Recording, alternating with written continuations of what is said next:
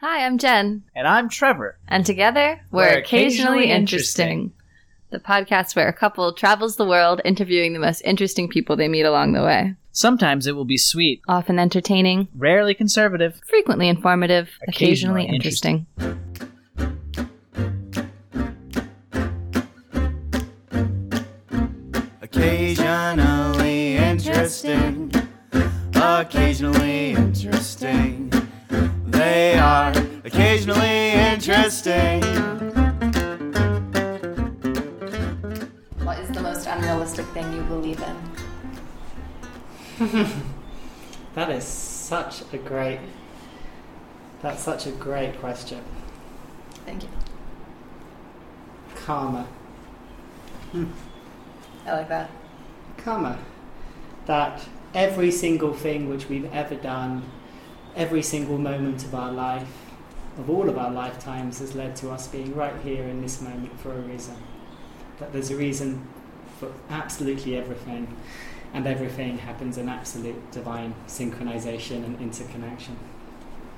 That's a very, uh, that's a much, that's a much more nuanced description of karma than I've typically heard it. Is usually karma, it usually sounds more like an eye for an eye type thing. Mm. Like if you do good, good will happen. If you do bad, bad will happen. Do you, is that also a part of it? For you? It's also a part of it, but it might not be as obvious as, as we think. You know, mm. Like the Christians say, I love that quote: God works in mysterious ways. Just because I do, just because I, do, I behave in a good way towards you, it doesn't mean you necessarily behave in a good way towards me. But maybe that karma comes back in another way much later on. Yeah. You know? Yeah, and a lot of times it is lessons and what can this do for me. I know one time when I first moved to uh, a, a city in America, I, I told my mom, like, okay, in this chapter of my life, like, I am going to learn how to, like, recognize manipulation and not be so easily manipulated. And then immediately met a new best friend who was apparently a master of manipulation. Excellent. And, perfect teacher, you see. I, yes, it took me, you know, the usual, like, I'd say around six months, it took me meeting Trevor and him being like, um... I think there's some things you might want to look at and question and whatever, and me being like, oh, and then and then as I started to pay attention more, realizing, and then my mom was like, hun, you asked to learn how to not be so susceptible to manipulation. How did you think this lesson was going to go down? Like, of course, it was handed to you on a silver platter. You asked and you received. Mm. Like, you know, so. This moment is our perfect teacher. Yeah, I believe that. Yeah. If you believe that everything is connected and everything's happened for a reason, that really is kind of a precondition to radically opening to the content of now, no matter what now yeah. is. Back to, how is this helping me? You're so how, quotable. How is this helping? How is this working for me? One of my clients, she taught me that. That's a great quote. She's like, whenever anything happens, I ask myself, she said, like, how, how is this working for me? It's like, great, I'm stealing that, thank you. That's not a quote from me. If there was one behavior or action you could get everyone in the world to do or stop doing, what would it be? One behavior or action to get everyone to do. Always focus, always good to focus on the positive rather than the negative, you know. Back to hypnosis. To love each other. Simple answer, no? I think love is to accept the other person, to accept to accept the external condition, situation, person, no matter what it is. I can accept somebody exactly as they are, and then I can choose from a place of, yes, how I want to, like, relate to them, right? Like, if my wife turns up and she's like, look, I want to have sex with this other guy over there, or I just had sex with this other guy over there, there's a big difference compared to saying, okay, yes, this is reality, even in that pain, and then deciding, does that mean that does that mean that I need to leave that relationship? Does that mean we need to change agreements in the relationship? You know, what does it mean? So if we can love each other, if we can fundamentally accept other people exactly as they are, if we can give people the gift of radically accepting them, as I said to somebody else recently, I said, you're not loving this person, you're fearing them.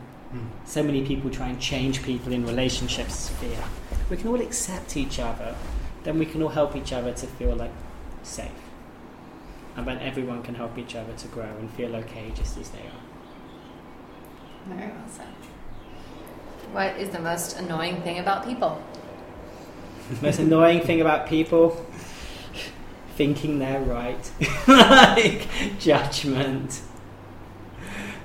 I find it difficult when we see, we, we've seen this actually happening recently here, when we see cultural ideas from one place kind of infiltrate another place, you know, like, particularly against the lens of, I love America, guys, but some American political correctness that's really strongly been imposed onto Chiang Mai recently.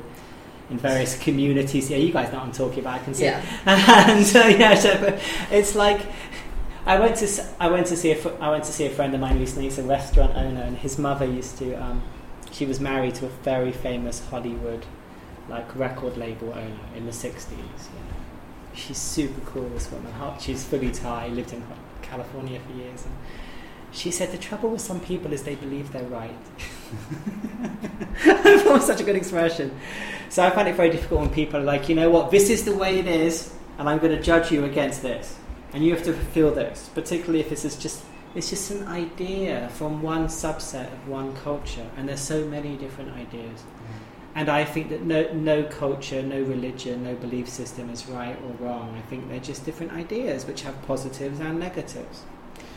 So I think when somebody just holds their ideas like this fucking concrete thing that everyone should be judged through, yeah, I think that's I even, like to smash it. Like, it's even worse than just assuming that you're right. It's then assuming that if other people don't know that you're right, that they are bad.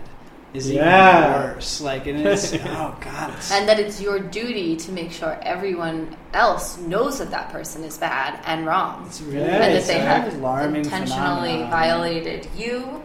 And they are morally apprehensible. Yeah, and if they're not joining into this elaborate cause that they're... Jesus, you guys have been training in social media, haven't you? Yes, and you've got to post about them online. We're seeing so much of this happening right now, you know, like... Judgment is, is just a perception. The human mind judges. Like, we cannot stop this. But the mind goes yes, no, good, bad, you know. It does for everything. It divides things up. Pleasure, pain, one had more time with those guys, one had less time with those guys. The mind does this. It's the nature of mind, you know. But they're only just perceptions.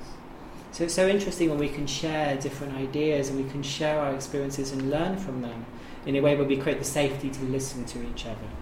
And it's incredibly toxic with one person just like, you're wrong, you're this, I'm going to freeze you through this and attack you and tell you how you need to change. And that's happening a lot in the world right now. And if you disagree, you're violating my safe space. Yeah, I don't feel safe, so you need to change. This trauma culture, this has come back at me recently a lot and stuff we've been dealing with in our community here. And I just called bullshit on it all. I was like, as the top trauma therapist in this city, one of the top in this country, I was like, using your trauma to try to change hundreds of people to change around you is complete total bullshit. Yeah. Like, mm. but to sh- but to share your trauma. Have you said this publicly? Oh yeah. What was nice. The reaction? Oh, I got very strongly attacked uh, on social media. I can't even imagine. like, I just stood up and I was like, "Fuck off, guys! This is Thailand. Like, really, this is a place. This is a place where we grow, and I help people to grow. I offered anybody affected by those trauma spaces free therapy." As I'll offer you one session for free, and I suggested like community events where within the safety of community people can share their experiences, because that's where there's healing. I'm like, I want to know the experiences of people around me. I want to understand the perceptions. I want to know why if I say X that somebody else might feel emotionally triggered by that. I want to understand why. I don't want to have this kind of like frozen language patterns put on me of all this stuff that's I'm not even going to say the words, but we know what we're talking about. And like, but I want, like, rather than you're this, froze, freeze this, like, all just pure examples of cult-like hypnosis that I've studied and recognise. Then, yeah. But I'm like, I want to know what your feeling is. I want to know what your heart is. I want to hear that. I want to provide the safety to hear your experience without trying to change you. And I want to understand the experience of your life and provide safe space, because that's where we can understand each other more. That's where there's love rather than fear. Well, I'd like to personally thank and commend you for uh, voicing that publicly and dealing with the I'm, I'm so sure well said. Crap that came from it. I'm sure it was unpleasant. Some crazy social media backlash. Yeah. Have you read or heard anything from Jonathan Haidt? No, I think somebody sent me a podcast from them or something. Yeah, you should I definitely recommend yeah, listening to a podcast from him. He's a professor at N Y U, and mm. he is like the foremost researcher into, yeah, a kind of safe space culture mm. and, uh, you know, catering to the most sensitive person in the room and all of this stuff, and, and mm. you know, Gen, Gen Z in general. And, uh, yeah, he's, he's a lot of very interesting things. It's very it's, it's it's interesting to hear all of that from, you know, kind of a more scientific standpoint of mm. why it's happening, where it's coming from, from like an anthropological, sociological, and psychological wow. approach. Mm. Um, but also, we just uh, we just spent the month of August. I recorded like an audiobook, um, not not of something I wrote. Uh, this um, blog called Wait But Why. They did a. a long series on the story of us that te- it's called The Story of Us, that touches on all of this. We were asked to take it down by the author, but he's going to come do an interview on the podcast as a an exchange. But um, you should super excited about it. Yeah, which is very exciting. But yeah, I really highly recommend that. It's long but amazing, and it touches, again, he takes a deep deep dive researching from like the fundamental, literally fundamental, from like atoms and genes level of to how we got to this place of safe space culture. You can't, and like echo chambers versus idea labs and mm. confirmation bias and all, all of these, and how media plays into this, all of this stuff. Yeah, it's so interesting. And it's sort of holding all this whole hierarchy of how we got here and looking at so it from so many different angles. Yeah, mm. and it really paints a very complete picture of Uh, this really complex, so complicated situation we've gotten into here. I don't think every space. I mean, I think it's important for people to have safe spaces. I think it's really important for people to have the safety to be able to share how they feel and what they experience. But I don't think that every single space in the world has to be made safe for every single person. Also, but for me, it doesn't feel safe for it to be that everyone around me needs to agree with me or else they are not allowed to talk, or like for that to be put onto me, that if I don't, that if I, I'm not allowed to talk or share or relate to or ask questions unless I'm already on the same conclusion that you're at before we start talking. That's absurd. Yeah. Cult-like. We had a, so many things have been attacked here recently through these kind of ideas. Last week it was a friend's business, and I reached out to him, and I was like, mate, what country do you own your business in? And I said, not everybody has to be like feeling safe with the topic of your of your of your talk thing you're doing, you know? It's like, but yeah, I think we should be looking for more inclusivity and understanding, and at any moment for one person to understand another, there has to be a, there has to be at least a kind of mutual safety. Absolutely. Because if I'm feeling bad about something and this other person doesn't actually understand, because they have a, just a different experience, and I start off by screaming at them yeah. before I try to explain what I'm feeling. Well, this person's already shut down now. You don't you don't start teaching children by screaming at them and scaring the shit out of them, right? Absolutely. And I've seen that happening a lot on social media recently, and it's not useful. It just ends up polarizing people more. Absolutely. You know. Mm. I feel like it's a good segue into our next question, which is, what is something that is really popular now, but in five years everyone will look back on and be embarrassed by? Oh, something that's really popular now, but yeah, Gareth Bale playing for Spurs. I don't know what any of those words means.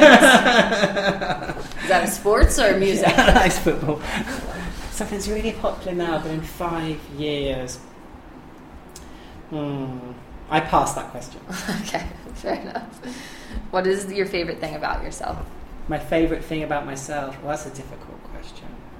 Um, the fact that I never give up. That's good. Like, working on some online stories now, which I've made ridiculously far too complicated and too long, and every single step of the way. And that's okay, I just continue and learn, you know. I, um, I love the fundamental belief that I was blessed to be programmed with as a kid, which I was told, you can learn anything you like. And I was also told it's okay if you learn slower than other people around you. So as a kid, I would study a lot longer than other people and some stuff, but I would always study until I was kind of top, like So just the just just for just for knowing that I can study anything and don't give up, and the patience to keep going, even if I piss myself off with it as well at the same time. Like, totally. Yeah, I'm so con- fascinated by, you know, what's going on psychologically with resilience and, and perseverance. It's such an such an interesting concept. I think when it's held up against a certain value system, like I have a really, really clear dream in my mind to figure out, like, my main passion of therapy now has become relationships and trauma, because I want to help extinguish generational trauma in the planet, and um, so helping, you know, people to have healthy relationships and kids to be brought up with, like, loving parents and people to understand their emotions. So, so, so my biggest vision is to do that in the online space around, like, relationship therapy, relationship coaching, teaching people how to reconnect with their partners and forgive their parents and release old relationships and all the different steps involved. And I just see just doing some stuff that influences a lot more people than just, you know, my kind of one session at a time. That's I've been amazing. Doing for the last twenty years. I feel like it's time to make the transition. That's awesome. So, what is your most embarrassing story from childhood? Most embarrassing story from childhood? Breaking my nose, saving a penalty, playing football. Oh. That sounds heroic. Yeah. I feel and like not going. Be... And not going to the doctor afterwards. Broken nose. No. You get an awesome story where you sound like a badass. Yeah. Like, other embarrassing stories. Wetting the bed until I was thirteen years old. Uh-huh. Because I was, like, really anxious, and I, I just felt really anxious as a child, and um, it took me years, only my therapy training, I realised that I believed I was responsible for my parents' divorce. Uh-huh. Something my dad had said to me one day when he was in a moment of extreme pain. I can, like, see the image in my mind. So I had a lot of anxiety as a kid. I was bullied at school. I Um, was sent to this exclusive English boarding school. I was so anxious I couldn't talk. I couldn't say my own name. Went to bed until I was thirteen. Until I learned hypnosis.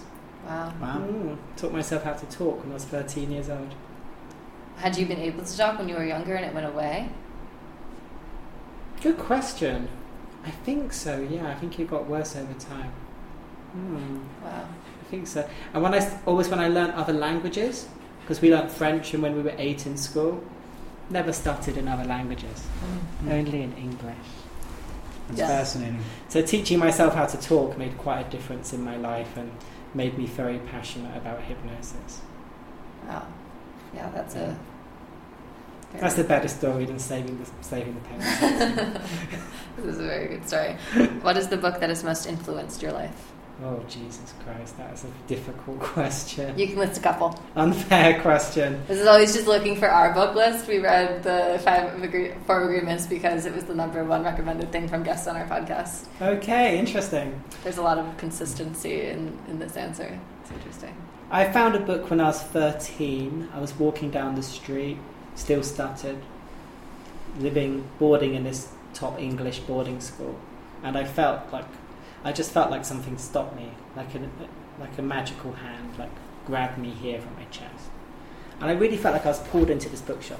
You could say, it's, actually I guess it's my first spiritual experience. I've had quite a few since. But, but I was literally pulled into this bookshop and walked straight across and pulled out this book from the top shelf. I can see it right now. And it was from the early nineteen hundreds, second-hand section, called Hypnotism and the Power Within. Wow. Mm. And the back pages were the handwritten notes from a hypnotherapist casebook in London. Whoa. Giving the summation of his whole career. And that was the first book I found on hypnosis when I was thirteen. It's here in my clinic in Chiang Mai now. It's amazing. Wow. Yeah, it's a great story. It's definitely my most important book. But other books that are really important, The Power of Now, of course. That's that's one of the ones. The Celestine Prophecy. I was blessed to I was blessed to actually be at the premiere of the movie. Wow. I've met James Redfield. The Celestine Prophecy is incredible. Conversations with God. I was blessed to spend some time with Neil Donald Walsh as well. I've been quite lucky in my life. Wow. Met him, spent some time with him. Almost did hypnosis for his books for him, actually. Yeah, those books are quite interesting. Particularly the first Conversations with God book is really interesting. Opens up some different perspectives. Um, Byron Katie's books are great. Loving What Is. really great self-therapy, Byron Katie, really helps to bring, develop the awareness about how we can influence our emotions through working with our minds. Mm. What life practices do you do to keep yourself sane and balanced? Football and whiskey. Most mornings I stretch, do some yoga and, and some meditation. Um, energetic energetic self-protection practices. Um, just creating balance in life, right? We have, I think we have all these different relationships in our life. And I think it begins with understanding all the relationships we have inside of us. So how do I relate to the different aspects of, of my personality, right? My my relationship life, my professional life, my social life, my, my time by myself, my relationships with my parents or with my sister.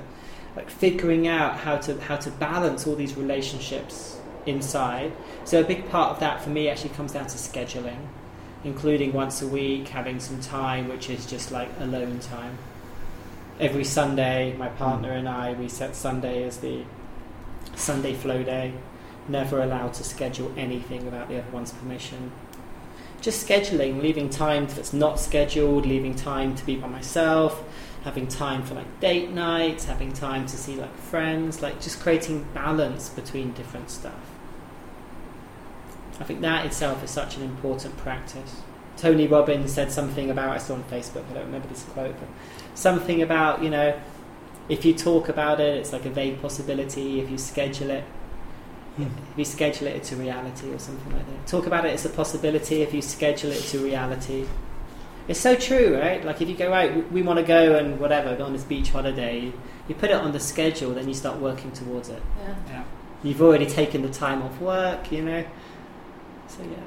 Life balance between different relationships inside before working on relationships outside. Mm. Yes. Very well said. What is the most environmentally friendly thing you do and the main environmentally friendly thing you want others to do? Mm. Used water bottle instead of plastic bottles. Try and order, order food from businesses that actually, you know, like use like recyclable containers. Also in Thailand, it's terrible. You know, there's hot food in the plastic bags. It's incredibly unhealthy. Yeah, yeah that really freaks me out. It's not good at all. You never get it. yeah, yeah. It's. I mean, yeah. When we lived in Pai, we would always. Well, there was no Grab or anything, so the only time we got takeout was like our one normal Thai food place, and every time it would just be I would drive our glass containers there, give it to them, go run another errand, pick pick it back up. You know? Yeah, so, yeah, that's great. We have some metal food containers. Mm. Our last and final question. Why do people do small talk? Often because they are anxious.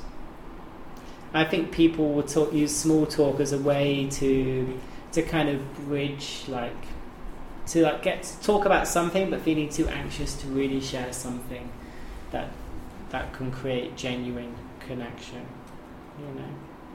Some people just enjoy like talking about basic stuff as well, you know, the kind of small talk hooks. Like in England, it's like, you know, soap operas or sports, probably the same most places, you know. But it's normally, I find more anxious people like to engage in small talk more, and people who are more connected with themselves generally, I think underneath emotion comes inner connection, normally want to talk about stuff of more substance and meaning. Well put. Are there any things that you would like to tell our listeners to go check out or do, or any other any final words? So uh, you can go to my website, practical healing dot com, with a hyphen with a hyphen practical dash healing dot com. um, I'm just about to release a, a free webinar called How to Heal Depression and Overcome Anxiety Without Spending Thousands of Dollars and Years of Your Life in Therapy. Wow. I basically begin by teaching the secrets of E I, emotional intelligence. So that will be on my website. Well, it probably is by the time you guys actually post this podcast. This has gone up on Thursday. Okay, perfect. I'll get it online before Thursday then. practical dash healing dot com. You can sign up for the free web class there, and I'll be building out more content on my site, just teaching people about emotional education and building the YouTube channel as well. Practical Healing for you, I think. Yeah. All at my website. Nice. Excellent. Mm. Awesome. Well, thank you so, so much for coming out my today. Pleasure. It was a yeah, wonderful pleasure blessed. to talk to you. Great to talk to you guys too.